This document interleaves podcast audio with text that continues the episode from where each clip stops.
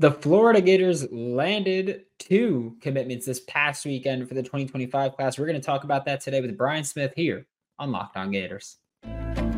You are Locked On Gators, your daily podcast on the Florida Gators. Part of the Locked On Podcast Network, your team every day.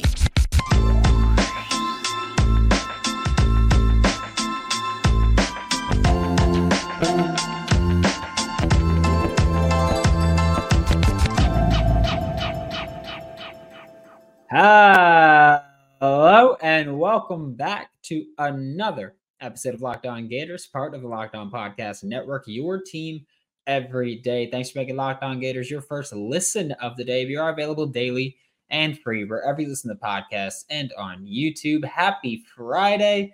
I'm Brandon Olson. Find me on Twitter at WNS_Brandon. Find all my written work with Giants Country, NFL 33. Today's episode of Locked On Gators is brought to you by Game Time. Download the Game Time app, create an account, and use code Locked On for $20 off your first purchase. We are about to be joined by Brian Smith of Locked On Seminoles. Unfortunately, he is the host there. Not a Seminoles fan. Don't worry about that. But he's also Locked On's recruiting insider. So here is Brian Smith. Joining me now for Locked On Gators is Brian Smith, Locked On's recruiting insider. And before we get into it, LinkedIn is the college recruiting sponsor across the Locked On Podcast Network. LinkedIn Jobs helps you find the qualified candidates that you want to talk to faster. Post your job for free at linkedin.com/lockedoncollege. Terms and conditions do apply.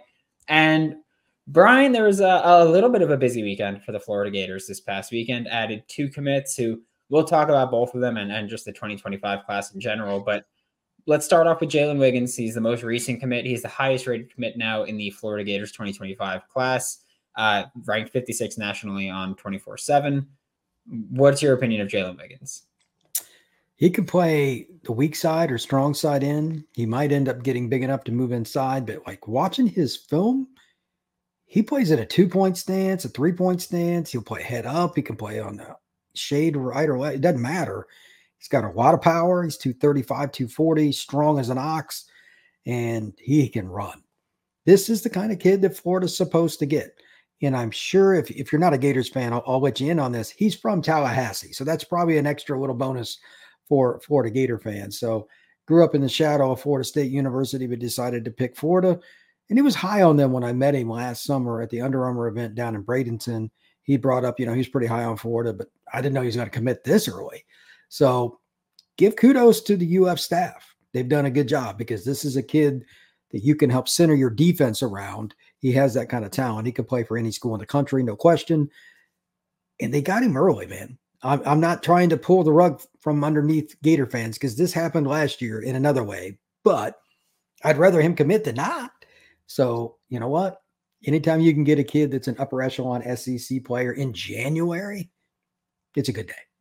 Yeah, and you mentioned that he's played 2-point stance, 3-point stance. Do you think he's someone that at the college level or specifically at the SEC level could play at a 2-point stance as well? Can he be that jack linebacker for those who don't know what a 2-point stance is? Yeah, it's possible. I mean, it just depends on how much his body grows. It's always the projection. Again, he's got another year high school. Jalen's probably going to be 260, 270. I mean, I don't know. Does he want to be that guy that really has to watch his diet to stay that? Because after that, you're just putting your hand in the dirt because eventually you gotta cover some. It's hard enough at the weight he's at now to cover somebody. If you get up over 250, then you hit 260, it gets pretty difficult. Maybe it's just situationally where he's only attacking when he's in a 2-point stance, and maybe they zone drop him, zone fire, those kinds of things. But otherwise, he's just a good athlete, man. He can change direction, break down, go right or left, and chase down a running back that's much smaller than him. You can't teach that. It's God-given. Is he someone that you think can play early on? Because I know, especially looking at how Florida's handled recruiting recently, I mean, they've done decently at that, specifically that like strong side edge spot. I feel like there's so many kids that we've talked about where it's like, yeah, he could play that, whether you're looking at the 2023 or 2024 classes with like LJ McCray, Kelby Collins, that kind of mold. Is he someone that you think can play early? From a physical standpoint, yeah. And he's a good young man that's pretty wholesome. I don't think he's going to be mentally challenged by the playbook and take it the wrong way. He'll embrace it. He'll get after it. He just wants to play. He's not a guy that's really a big prima donna or any of those things. He's not like, I'm the God's gift because I have these natural traits. He's easygoing. So you put the two together, yeah, he can play. Now the question is, who plays where? Like Kelby Collins would be 2 years ahead of him. Do I think he's going to beat him out? Probably not. But at the same time, that doesn't mean he can't play. In the SEC, Brandon, as you well know, if you don't have depth on the D-line, that does not go well. So these are the kinds of kids you have to get every single year. When Florida was rolling under Spurrier, under Meyer, et cetera, these are the kinds of kids they always got, and that's why they won. Can't have enough defensive linemen. Yeah, I think that him being recruited by Mike Peterson as well as Gerald Chapman kind of shows that, you know, you're recruited by the edge, outside linebackers coach, edge coach, and the defensive line coach. I think that shows that, you know, they're planning on using you multiple ways, or at least that's how I would take it. If you're being recruited by two different position coaches, I'd imagine you're going to contribute at both. But you mentioned specifically his personality, you know, doesn't think he's God's gift and he's rather humble. How does that play into these next 11 months where Florida's got a, we're expecting rocky waters at some point during this season. How does that play into that if you're Florida? Like, not even saying, oh, you know, any coaching change that may happen, but just 11 months is a long time to have to deal with. I'm assuming specifically Florida State's going to be trying to turn his head over here. I don't know, because it's such a weird year for Billy and that group. They need to win that Miami game. If they don't win that Miami game, we'll have all kinds of conversations in general, recruiting being one. But here's the thing. When I met him, I had no idea which institutions he was interested in. Florida was one of the first schools, if not the first one, he mentioned to me. And he's from Tallahassee. He's got some kind of connection there or just wanted to get away. He might be too close to Florida State because, like, he lives down the street kind of thing. So sometimes it's just that way. But again, if they go 4-8 next year, do I think he's going to end up at Florida? No. They've got to do better than they did this year. That is the same thing I will tell you on every single kid. And I highly doubt that you disagree with that. Knowing you, you're a realist. Look, you got to win more next year. Billy's not going to be there. That's not any news flash on the Florida Gators podcast here. It's, you know, Locked On Gators is pretty honest, and I think Florida fans are honest about this too. But it is a good sign. Their coaches are still putting in a lot of effort because this kid could go to numerous schools, and he still picked Florida 11 months ahead of signing day. Yeah, I said that in 2023, I thought that Arkansas game is so important because it was your bowl eligibility game. It was your best chance, and I don't think you can go 2 years in a row not being bowl eligible at the University of Florida. Really tough schedule in 2024. Today's episode of Locked On Gators is brought to you by FanDuel Sportsbook. The NFL playoffs are unfortunately soon going to wrap up. The NBA well underway and MLB a few months away. Can't wait for it. Get in on the action with FanDuel, America's #1 sportsbook. And right now, new customers get $150 in bonus bets guaranteed when you place a $5 bet. Place a $5 bet. That's it. It's $150 in bonus bets, win or lose. Throw it on something crazy. And hey, if it's, you know, plus 20,000 odds and you throw $5 on it, then guess what? If it loses, you get $150 in bonus bets. If it wins, you get that payout and $150 in bonus bets. I'm just saying. Visit FanDuel.com/LockedOn and make your first bet a layup. And remember that FanDuel is an official partner of the NFL. Florida did get another commitment this past weekend in Josiah Abdullah, wide receiver out of Woodward Academy. Listed as an athlete, but Florida's like, yeah, receiver. How do you feel about him? I saw him play in the state title game. He's athletic. He's an after-the-catch player. He's a kick returner. He's basically the guy that you look to get the football to. He's the best player on their offense last year, in my opinion, because his playmaking ability, and take a 6-yard play and make it a 60 is a possibility. The thing about him that's ironic is he reminds me of some of the guys that Spurrier had during his heyday in the 90s. And if you're an old school Gators fan, you remember how many guys they had that made defenders miss. Abdullah was one of those. I don't know exactly how they'd use him. He could probably play slot or flanker, but you just got to get the football in his hands. Screens, reverses, anything, you could do that. And he's about 5'11", 6 foot. So, yeah, he's a good football player, man. And Woodward Academy in Atlanta, they've had kids forever. That's a program that everybody recruits in the South. Florida State just got a good one. And again, they got him early. They got him in January. That shows, especially you're getting an out-of-state kid, that's a good sign for UF. Yeah, Florida's kind of stacked their receiver room in players with a similar mold. So I'm just curious, how do you feel about that, where Florida, they don't have much size at receiver right now, but they have a ton of these sub 6 foot, sub 185 pound receivers that, I mean, I've called them speed demons nonstop. You talk about the Eugene Wilsons, you talk about Andy Jean, you talk about Aiden Mizell's a bit taller, but still just straight speed. Tank Hawkins, TJ Abrams, they've stacked their receiver room with that kind of talent. Is that a sustainable approach? Because, I mean, yeah, if you can get them all in space, which you ideally do, then sure. But is that a sustainable approach, in your opinion, to just stack those speedy guys? Well, somebody's got to block from the tight end position and the boundary receiver position. So to a certain degree, no. But, I mean, the transfer portal can be part of your answer to that. They need to get one or two guys to come in that are probably big. Everybody wants the 6'4", 220 receiver. Fantastic. They're not exactly hanging around on the street corner in Gainesville, just waiting to be asked to enroll there. They don't necessarily have to have it, but you got to do something out there. Maybe they use some tight ends out there. I don't know. But this is the year. They got to get one of those guys that's a bigger body guy that is a natural boundary receiver. But all the speed, I mean, I would assume they're just going to let the kind of cards play out. Maybe one of those kids leaves that gets, you know, doesn't get much playing time. It's hard to say. But they got enough options. They should be okay. And man, speed never really goes out of style either.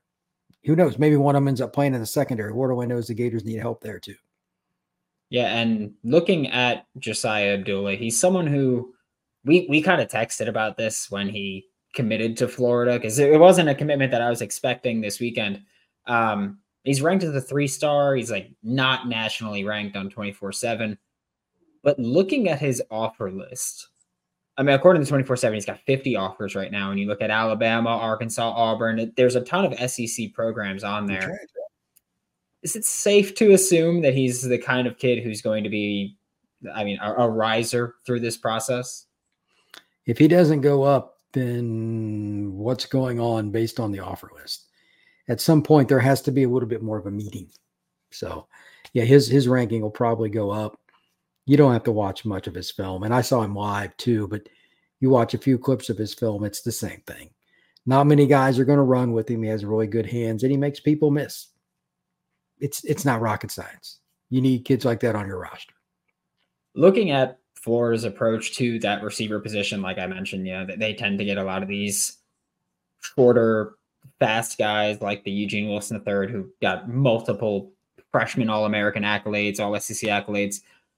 Is that kind of a way to introduce receivers that can contribute from day one? It's like, yeah, you're undersized, but like you're fast as hell. And as long as we get the ball in your hands, you can be a day one contributor. So like we mentioned, like Eugene Wilson III, like Tank Hawkins is probably going to play, especially when you mentioned, you know, get them the ball and reverses and sweeps and screens. And like Billy Napier's done that. He just spammed it with Eugene Wilson III in 2023. He's like, hey, every play you're running either jet motion or you're faking a reverse or an end around. So is that a way where you can kind of make sure that you get true freshman receivers that can contribute early on?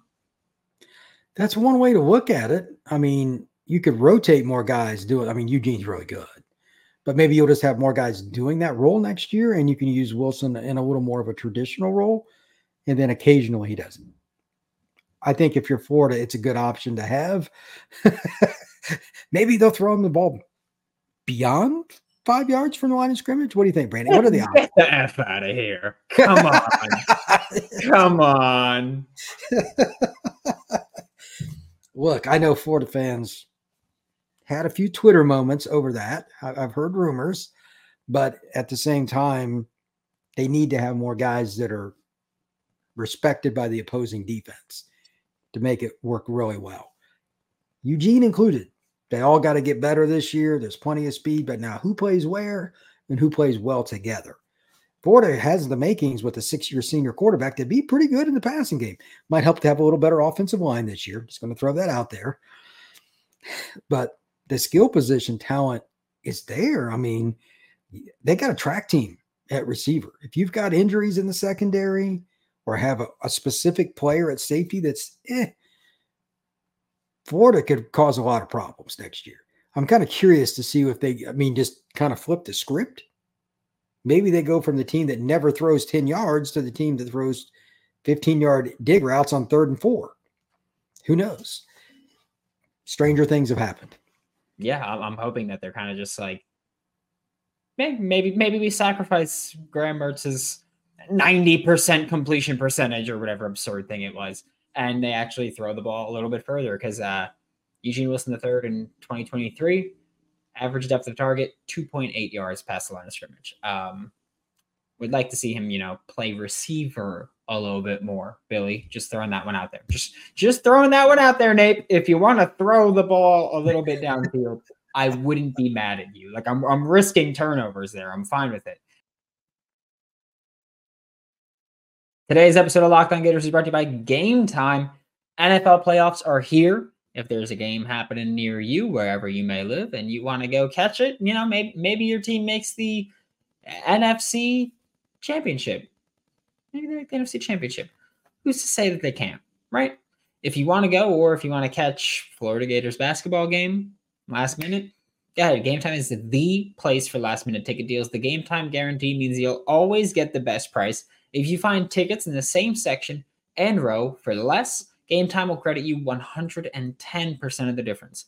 Snag tickets without the stress with Game Time. Download the Game Time app, create an account, and use code LOCKEDONCOLLEGE for $20 off your first purchase. Terms do apply. That's code LOCKEDONCOLLEGE for $20 with Game Time. So download Game Time today. Last minute tickets, lowest prices, guaranteed. The last player that we're going to talk about, been committed to Florida since September. We talked about him back then, but just wanted to kind of revisit Waltez Clark out of Tampa, Florida. What's your thoughts on him as a back? He's a little bit surprising. He was a kid that played defensive end coming up, got into the running back role this past year. And for a kid that's over 6 feet tall, he's 6'1", 6'2", he's got surprising wiggle. And he's also got the ability to make guys kind of just give up because he can really run. Usually bigger backs, especially younger ones that don't have much in terms of the breakaway speed, Waltez can run. I think he can be a feature running back at UF or anywhere else. Now it's just a matter of how much better does he get? Because, again, he was a DN mostly from what he had told me going into his sophomore year. Junior year, he's playing running back. He can play whatever. They put him at receiver. There was a play, he ran a slant and made guys miss and score this past year. Good athlete. These are the kinds of kids that Urban Meyer would have loved. Who knows how Meyer would have used him on offense because he was so good at all the different motions and the screen game, etc. But Clark can also be a banger inside the tackle box, getting that 4-yard on the GT. Those are the kinds of plays that win games in big matchups. So great addition because he can be really essentially more than one scholarship for you because he can play multiple roles. Like that you brought up GT specifically. Thank you. GT counters, one of my favorite plays in football. And Florida does run it, had some success. You look at the Vanderbilt game, they kind of ran it a bit, Tennessee as well. But with Waltez Clark, 2025 right now, or just looking at the 2024 running back room for Florida, you've got Montrell Johnson returning for one more year before he goes to the NFL. Cameron Carroll is coming back, and he, 2022 got hurt at Tulane, didn't play the rest of the year, got hurt before the 2023 season at Florida. Didn't play the entire season, so now he's coming back for one more year before he goes pro. Trayon Webb returning for his true sophomore season. Kaden Daniels, Jaden Ball returning, and then that's your scholarship room for running backs in 2024, which you're one injury away from that being a pretty bad room, in my opinion. You lose Montrell, and I'm not comfortable at all in that room, but at 2025, that means the only guys you have on scholarship coming back, Trayon Webb, Jaden Ball, Kaden Daniels. Is Waltez Clark someone that you look at and you go, yeah, he could probably play early in that room? I think he could. He's a mature kid. He's at a program that's going against good competition, Tampa Plant. He's been successful for 2 years in a row, no matter where they played him at, defense or offense. Yeah, and he's been blessed with the size and speed you're looking for. 6'2", 200 pounds, give or take. Yeah, that's a good combination. Now the question is, how would Florida want to use it? I mean, I don't know for sure, but again, he could do a little bit of everything, and catching the football is part of it. So good problems to have for the Florida Gators, because Waltez Clark is a very good football prospect. And that leads to my next question of how Florida is going to use him. His primary recruiter on 24/7 is Jabbar Jaluk, running back coach. Secondary recruiter, Sean Spencer, who used to be the defensive line coach. Is that kind of an indicator? Not that Florida plans on using him as a two-way player or flipping him back to the defensive line or anything like that. But is that a solid indicator that, hey, they might be open to that, kind of playing him, maybe not both sides of the ball again, but kind of going, hey, we're going to try your running back. If that doesn't work, we're willing to move you to the defensive side, probably edge if you're running back size. I would imagine that they want to have all their bases covered. Got to take a lot of versatile players in today's transfer portal era. It doesn't get a whole lot more versatile than Waltez Clark. So, yeah, I mean, he was playing edge as a sophomore. He probably plays a little bit of everything now going into his senior year. I'm sure he'll play both sides for playing high school. The only question is, does he really have a preference?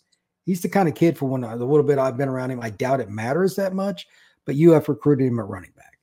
But if they ever needed him on defense, I think he's the kind of young man that would at least be open to entertaining that thought process. And before I let you go, obviously we're 11 months away from early signing period. Florida's got 3 commits for the 2025 class so far, in Jalen Wiggins, Waltez Clark, Josiah Abdullah, in that order. How do you feel about the start of this 2025 recruiting class for Florida? To be honest, I think it's ahead of schedule. Florida's a state that's hard to get kids to commit early. Kids usually wait a little bit. It's not like Florida's had a lot of on-field success recently, let's be honest. But at the same time, they're not just getting guys. They got 3 really good ones. Florida fans should be happy. There are schools out there that don't have more than like 1 kid committed. So, and Florida's getting kids that are nationally ranked, kids that will be soon. Abdullah will have a gazillion offers until he's done, and his recruiting rank, he'll be a 4-star when it's all said and done. They're ahead of curve, man. I can't say that you or I were going to be talking about this. Neither one of us projected this. I know that. Yeah, man. Now it's just getting those kids on campus for the next few junior days and spring practices. Spring practice will be here before you know it. The last weekend of February, I'm sure they'll have some kind of press conference or something, whatever, to kick it off. Between now and then, you need to get as many kids onto the University of Florida campus as possible if you're Billy Napier. The state is loaded every year. The 25 class inside the state of Florida is especially loaded. So this is the year. If you're going to make it happen, do it now. Yeah, I think that's key to sustained success at the University of Florida. Got to win the state back. But thank you so much, Brian. This is Brian Smith, Locked On's recruiting insider and the host of Locked On Seminoles, which you can go ahead, bash him, talk your trash. Go ahead, he deserves it. Catch him all throughout the Locked On College channel. Catch him every week on Locked On Gators and every day with Locked On Seminoles. Thanks for making Locked On Gators your first listen of the day every day. We are available daily and free wherever you listen to podcasts. We'll be back at the absolute latest Monday. Maybe we go live after tomorrow's game against Missouri men's basketball. Maybe we go live after that, depending on the current situation. For Locked On Gators, I'm Brandon Olson. Don't forget to follow me on Twitter at WNS_Brandon. Find all my written work with Giants Country, NFL 33. And as always, I will see you all next time.